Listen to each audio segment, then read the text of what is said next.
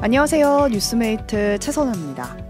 원하는 것에 도달하기에 지금이 가장 완벽한 시기다.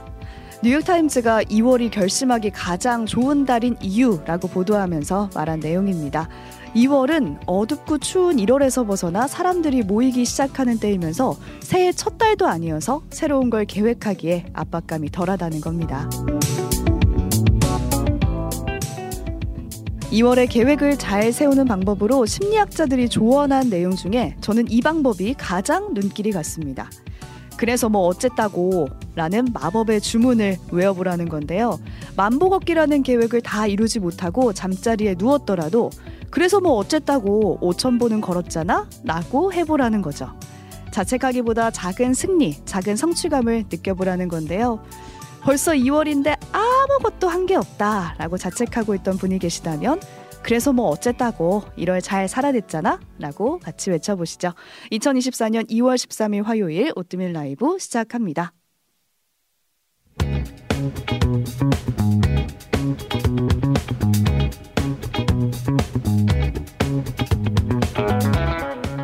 네, 오늘 본 뉴스 나눠주실 분 박수정 피디, 조석영 피디 나와 계세요. 네, 그래서 뭐 어쨌다고. 안녕하세요. 일월 잘 보내고 온 박수정 특파원, 박, 아 방구석 특파원 박수정입니다. 뉴스자판기 조석영 피디입니다. 틀렸어. 네. 그래서 뭐 어쨌다고. 괜찮죠? 옆에서 들으면서 너무 따라해보고 네. 싶어서 시작해봤습니다. 제가 오프닝으로 가져온 뉴스였는데 자, 너무 좋아요. 이제 시작이야 라고 제가 애니메이션 노래 나온 줄 알았어요? 새해를 제가 제목을 이렇게 정해봤는데 설에 만나는 분들과 인사를 네. 뭐라고 나누셨나요 이번에? 어, 새해 복 많이 받으세요. 그렇죠. 설 잘 보내셨어요? 그렇게 음. 이제 인사를 나누잖아요. 그걸 이제 설날을 핑계로 우리가 음. 새해를 두 번째로 맞이하는 달입니다. 너무 좋아요. 네, 뉴욕타임즈에서도 이월이 결심하기 가장 좋은 달이다 라고 음. 보도한 내용이 있길래 제가 가지고 와봤는데 특히 세계 심리학자들이 이 이월에 계획을 세우는 방법에 대해서 또 조언을 어. 여러 가지를 어. 한 거예요. 그 다섯 가지가 있어서 혹시 도움이 되실 해서 가지고 와봤습니다. 네. 첫 번째, 부끄러울 정도로 관리하기 쉬운 목표를 세우기. 아, 아. 하루에 세 끼 먹겠다. 어, 어. 그, 그런 거. 아니면 두 끼만 먹겠다 이런 거. 어, 두 끼. 하루에 삼십 보 이상 걷겠다. 아. 어, 삼십 보 정도면 만보 너무 세잖아요. 그렇죠. 그렇게 되게 부끄러워, 어디 말하기 부끄러운 목표를 세워보라는 거고 두 번째는 달성 가능한 중간 지점을 여러 어. 설정해라. 아. 이거 너무 중요하죠. 오뜨밀 일부까진 듣겠다. 어. 그거를 이제 한 달 동안 듣겠다. 어. 그래서 완료했으면 이제 그 다음부터는 점점 늘려가는 거죠. 네. 그 세 번째는 자신에게 오차 범위를 허용하라 아. 라는 거였는데 네. 이게 단번에 만약에 내가 금주를 하겠다. 음. 그러면 오늘부터 안 먹어. 이게 아니라 음. 일주일 동안 한 번은 먹겠다. 음. 뭐 이런 식으로 아. 조금씩 바꿔가면서 제안하는 음. 식으로 해보라는 거죠. 오. 그리고 믿음직한 친구를 찾아라. 이것도 아니, 이제 중요하네요. 제일 어렵네요. 아, 같이 같이 하는 거죠. 어. 네. 네. 아 이거 중요한 것 같은 게 최선 아나운서가 일월부터 운동하겠다고. 네네. 근데 이 대부분 다 하지 않습니까? 아 그렇죠. 부끄러울 정도로 관리하기 쉬운 목표 세우기. 십 분이라도 하겠다. 네네. 어. 그리고 믿음직한 친구들이랑 같이 하잖아요. 그쵸, 그쵸. 그 단체 제가 카톡방 하나 만들어서 하나 만들어서 이제 네. 서로 운동 인증하고 네. 하는데 음. 그런 게 다 소용이 없는 날이 있습니다. 그렇죠. 근데는 마지막에 뭐. 이렇게 외쳐보는 거죠. 그래서, 그래서 뭐, 뭐 어쨌다고 어쨌다고. 근데 꼭 그 말투로 해야 더 효과가 있을 것 같아요. 내가 운동 좀 하루 안 했다고 어쨌다고 어쨌다고. 어쨌다고. 근데 그 말투가 이 기사에 나오진 않습니다. 제가 so, 만들어냈습니다. 원문은 so what이에요. so what. So what. 아, 맞아요. 어쩌라고. 비슷하네요. 네. 네. 네. 근데 이 말을 제안한 사람이 미국 켄트 주립대 심리학과 바넷 교수 감사합니다. 말한 교수님. 거였는데 오늘 이루지 못한 목표 때문에 자책하지 말라는 거예요. 어. 그러면서 이렇게 말했습니다. 내일은 또 다른 내일이 온다. 거기서부터 다시 시작하면 된다. 좋네요. 그러니까 여러분도 뭔가 내일 시작할 목표를 세워보시면 어, 좋겠습니다. 네. 희망이 되는 네. 이야기였습니다. 잠 잘 자기, 출근 잘하겠다 이런 목표 올려주신 분도 계시고요. 댓글로, 목표. 댓글로 많이들 올려주시기 바랍니다. 네, 그래도 이루기 힘든 목표예요. 네. 네, 나눠주시면 감사하겠고요. 서경 피디가 가져온 오늘의 뉴스도 보겠습니다. 네, 교통정리 들어간 신당들입니다. 네, 설 연휴부터 오늘까지 정치권 뉴스가 엄청 쏟아졌어요. 쏟아졌습니다. 음. 먼저 오늘 가장 뜨거운 정치 뉴스. 조국 전 법무부 장관이 이번 총선 맞아서 어, 신당을 창당한다. 음. 이런 얘기가 나왔습니다. 그렇죠. 사실 조국 전 장관이 이번 총선에 직접적으로 참여할 거냐 말 거냐 이 얘기는 몇 달 전부터, 아니면 길게 보면은 우리가 이른바 조국 사태라고 부르는 음. 이천십구 년부터 주목이 됐던 일이에요. 네. 그런데 총선에 참여하기로 한 겁니다. 어, 조국 전 장관 얘기 간단히 해드리면은 이천십구 년에 문재인 정부에서 법무부 장관을 지명된 이후에 음. 자녀 입시비리 등의 의혹으로 비판을 받는 동시에 검찰개혁 관련 여러 정책을 추진을 했습니다. 그래서 한편에서는 또 굉장히 강한 지지를 받았어요. 지지층이 있어요. 그렇죠. 네. 그래서 며칠 전에 이심에서도 입시비리 관련 혐의가 유죄로 판결이 나왔거든요. 음. 조 전 장관은 이건 대법원 상고한다라고 음. 밝혔고요.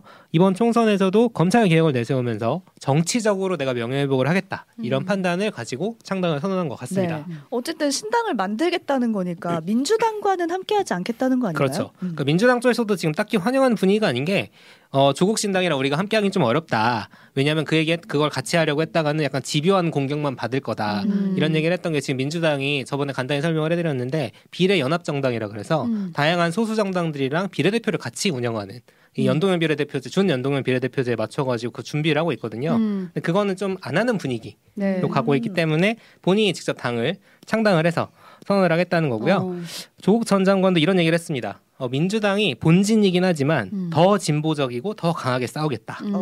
그렇죠. 다른 결을 내세우겠다는 그렇죠. 거네요. 근데 지난... 오늘 네. 이 뉴스가 크긴 음. 했는데 사실 설 연휴 첫날인 금요일에 모두를 좀 깜짝 놀라게 했던 소식이 또 있었잖아요. 맞아요. 음. 이준석 전 국민의힘 대표와 이낙연 전 민주당 대표가 손을 잡았다. 그렇죠. 맞아요. 같은 당으로 합쳤다라는 소식에 좀 어, 내가 지금 제대로 본 게 맞나? 그렇죠. 약간 이런 마음이었거든요. 깜짝 놀랐어요. 금요일 네. 오후에 나온 속보였습니다. 어, 네, 네. 연휴 첫날부터 이게 무슨 일이냐 네. 이런 일이었는데 어, 원래 민주당, 국민의힘 그리고 정의당까지 음. 두루두루 여기 소속돼 있던 정치인들이 음. 그동안 이제 국민의힘이나 민주당이 아닌 제삼 지대를 만들겠다면서 음. 네 개로 쪼개져서 활동을 하고 있었어요. 네. 이준석, 화면 띄워드리고 그쵸? 있죠. 화면으로 지금 보여, 유튜브와 레인보우로 보여드리고 있는데 뭐 이준석 전 국민의힘 대표, 이낙연 전 음. 민주당 대표, 그리고 민주당 출신의 의원들, 정의당 출신의 의원, 그리고 새로운 선택이라고 이제 금태섭 전 의원이 활동하던 음. 그런 것들이 있었는데 합쳤어요. 음. 다. 다 합쳤습니다. 네.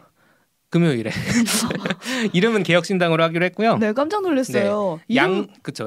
이름만 쭉 들어도 이 사람들이 어떻게 한 당에 모이지 이런 생각을 하긴 했거든요. 그렇죠. 왜냐하면은 이름들이 이렇습니다. 어. 이준석 전 국민의힘 대표와 이낙연 전 민주당 대표는 양당의 대표를 했던 사람들이에요. 그렇죠. 그리고 뭐 양향자 전 민주당 의원, 음. 그리고 조응천, 이원우, 김종민 의원, 금태섭, 류호정 등등. 어. 이 사람들이 어떻게 한 당에 모이냐 음. 싶었고 사실 파열음이 이미 있어요. 음. 이미. 왜냐하면은 이준석 개혁신당 대표의 지지층 중에는 아니 어떻게 페미니즘을 얘기해온 류호정 의원과 전 의원과 함께하냐 함께하냐 음. 이러면서 탈당한 사람도 있었습니다. 음. 우리가 이제 정당을 보통 배울 때 음. 교과서에서 혹시 배우신 게 기억나면은 정치적 변화를 같이 한 사람들의 모임이다. 네. 이런 얘기를 하는데 이 사람들이 이념적으로나 정책적으로나 음. 과연 공통점이 있을까 싶을 정도로 스펙트럼이 넓죠. 그렇죠. 음. 서로 주장하는 게 다르지 않았나요? 라는 그렇죠. 댓글도 올라오고 있어요. 음. 그리고 뭐 총선에 다시 돌아가는 거 아니냐 음. 이런 얘기도 있는데 이거 좀 지켜봐야 될 것 같고요. 음. 지금 상황에서 유일한 공통점은 뭐냐? 나는 국민의힘도 싫고 민주당도 싫다. 음. 이런 표심을 공략을 해보겠다라는 거예요. 음. 왜냐하면 지금 여론조사 해보면은 제가 구체적인 수치는 얘기하기 좀 그렇지만 대충 그렇죠. 삼자로 시작하거든요. 그렇죠. 국민의힘이나 민주당이나 시작이. 네. 그러면 나머지가 삼 정도 있는 거예요. 그런 음. 계산을 한 게 아닌가 그렇죠. 싶은 댓글이 달렸습니다. 같이 정치적 신념을 같이 한다기보다는 총선 승리를 위해 뭉친 것 같다라는 느낌이 좀 있네요. 몇 석이라도 가져가면은 네. 이제 이득인 거죠. 음, 그렇죠. 국회의원 되면은 음. 이게 아마 조국 전 장관의 행보든 이 개혁신당이 겪을 일이든 네. 계속 뉴스가 나올 거라서 저희가 이번 주 목요일 정치탐구생활 시간에 더 자세히 정리해보는 시간 한번 준비해보도록 하겠습니다. 네, 이 신당이 뭉칠 걸 가지고 한동훈 위원장이 이런 말을 했더라고요. 영주권을 얻기 위한 위장 결혼이다. 아. 이 말도 얘기가 됐었습니다. 네. 네. 수정 피디가 가져온 오늘의 뉴스도 이어가 보겠습니다. 집에 간 클린스만 아주 갈까? 입니다. 위르겐 클린스만 성인 남자 축구 대표팀 감독에 대한 경질 여론이 커지고 있죠. 클린스만 감독이 지난 팔 일 카타르 아시안컵 일정을 마치고 선수단과 함께 한국에 입국은 했는데요. 그 다음 주쯤 휴식차 엘에이에 있는 본인 집에 간다고 했었거든요. 네. 근데 거취를 어떻게 할 거냐는 기자의 그 질문에는 아, 지금 당장 해야 할 건 한국으로 먼저 가서 대회를 세밀하게 분석하고 보완해야 한다라고 음. 이제 밝힌 적이 있었어요. 근데 귀국하고 불과 이틀 이틀 만에 바로 이제 미국으로 갔다, 미국에 있는 집으로 갔다라는 사실이 밝혀진 거죠. 어... 집에 너무 가고 싶었나 가고 봐요. 분석은 네. 안 한 건가요? 어, 모르겠어요. 엠비티아이가 네. I가 아닐까. 집에 너무 가고 싶어 하시는 것 같은데, 근데 원래 축구협회가 말씀하신 것처럼 설 연휴 이후에 전력 강화위원회를 개최해서 아시안컵을 좀 돌아보자, 그리고 대표팀 운영 전반을 좀 논의를 해보자 이렇게 하기로 했었는데, 클린스만 감독이 집에 가버렸기 때문에 이제 그 자리에는 참석하지 못하게 되는 거죠. 음. 근데 오늘 나온 보도에 확인을 해보니까 온라인으로 아. 참석하기로 했다고 미국의 합니다. 트렌드죠. 재택근무와 아, 네. 온라인 화상회의. 화상회의라겠다. 그 약간 그 시차를 어느 쪽에 맞춰줄지는 모르겠는데. 아, 지금 사실 클린스만 감독 경질하라는 댓글들이 엄청 올라오네요. 맞아요. 지금 벌써 이 분노가 좀 느껴지는데, 그 클린스만 감독이 선임 이후에 한국에 이렇게 머무르지 않고 이번처럼 계속 이렇게 재택근무 형식으로 그러니까 축구 감독인데 재택근무를 재택근무. 하면서 비판을 음. 받아오고 있었습니다. 한국에 많이 없었거든요. 맞아요. 그러니까 뭐 클린스만 감독이다 하시면 뭐 아시는 분들은 아시겠지만 선수 시절에는 정말 유명하고 최고의 대단했던 선수였죠. 최고의 선수였는데, 지도자가 된 이후에는 좀 이렇게 좀 무책임한 음. 안일한 행보를 좀 보여주고 있다라고 평가가 되고 있거든요. 심지어 모국인 독일 대표팀에서 감독을 한 적도 있는데, 그때도 제가 말씀드린 것처럼 집은 미국 엘에이거든요. 근데 그 엘에이 집이 얼마나 좋은 건지 계속 이제 미국에 가 있고 어. 독일로 잘 안 들어온 적이 있다고 재밌네요. 합니다. 그때도요? 네, 그래서 클린스만이 한국 대표팀 감독 이 됐을 때 독일 국민들이 나서서 어 막 놀렸대요. 음. 조롱한 그런 전력도 있대요. 한국 큰일 났다. 네, 큰일 났다고. 음. 네. 그러니까 사실 외, 스포츠 외신들 보면은 음. 우리나라 지금 손흥민 선수, 음. 김민재 선수, 이강인 선수 이런 탑 선수들이 있는데 음. 감독이 클린스만이다. 그쵸. 이걸 약간 비꼬는 듯한 분석도 했어요. 놀리네요. 그렇죠. 오늘은 그래서 어떤 일도 있었냐면, 그 축구 팬들이 좀 모여서 대한축구협회 앞에 직접 찾아가서 뭐 소규모 집회를 벌이는 음. 일도 일어났습니다. 뭐 경질해 달라 이런 국회 국민동의 청원도 올라왔고요. 지금 띄워드리고 있는데, 역대급 황금세대로 구성된 대한민국 축구 국가대표팀을 뻥축구, 해저축구 이런 아시아를 놀라게 이런, 이런 축구로 아시아를 놀라게 한 클린스만 감독의 경질에 관한 청원, 어, 붉은 악마 회원이자 대한축구협회 소속 심판이라고 밝힌 분에 의해서 이 청원이 지금 진행이 되고 있다고 합니다. 네, 근데 사실 선임을 할 때부터 예견돼 있던 논란이었거든요. 음, 됐을 맞아요. 때부터 이런 사람을 시켰냐라고 네. 팬들이 맞아요. 비판이 잦아했어요. 근데 지금 당장 경질하려고 해도 겨, 음. 위약금이 상당하다고 하더라고요. 맞아요. 그러니까 사실 아시안컵은 클린스만 감독의 중간고사격에 해당이 됐거든요. 그러니까 기본 계약 조건은 삼 년 반 정도지만 아시안컵 결과를 보고 상황이 달라질 수 있다라는 걸 클린스만 감독도 처음 계약할 때부터 동의한 사항이라고 합니다. 음. 근데 문제는 클린스만 감독의 연봉이 약 이십구억 원 정도로 알려져 있는데, 경질하게 될 경우에 위약금으로 칠십억 원 정도를 물어줘야 된다고 하거든요. 그러니까 대한축구협회에서는 클린스만 감독의 거취를 아, 거치와 아시안컵 그 후속 대책을 논의하기 위해서 회의를 소집을 했는데, 이 축구협회 대표를 할 수 있는 정몽규 회장이 불참했대요. 또 음. 그래서 이게 좀 그냥 보여주기식 회의 아니냐 이런 비판을 받으면서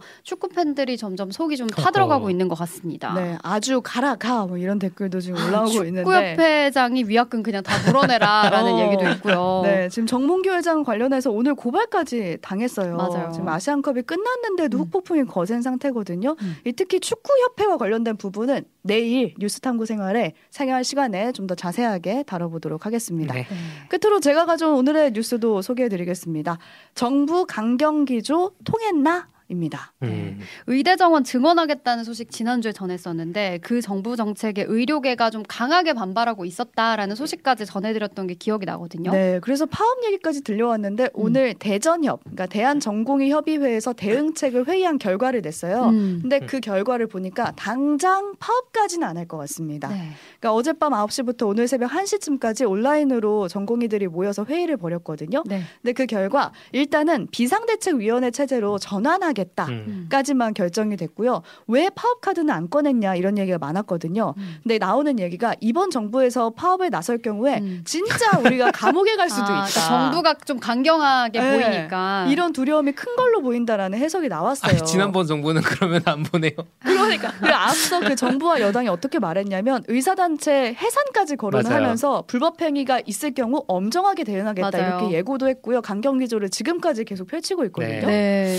자, 근데 뭐 복지부에서는 다행이라는 입장이 나오긴 했거든요. 음. 일단 파업 안 한다고 하니까. 그렇죠, 그렇죠. 근데 이제 당분간 긴장을 놓칠 순 없죠. 그렇죠. 그렇습니다. 왜냐하면 당장 파업에 나서지 않겠다는 그렇죠. 거지 비대위로 전환을 했다는 건 음. 언제든 행동에 나서겠다는 그 의지를 보여준 거기도 하거든요. 음. 그래서 꼭 불법적인 방법이 아니더라도 법적 테두리 안에서 의사를 표할 가, 방법을 강구하고 있을 것이다. 음. 네. 이런 분석도 나오고 있고요. 예를 들어서 뭐 수련 교육이 끝나고 레지던트 과정을 밟게 될 때 음. 중간에 그냥 밟지 않는 거죠. 음. 과정을 그만둔다거나 그런 식의 의사 표현을 하지 않겠느냐라는 얘기가 나오고 있고요.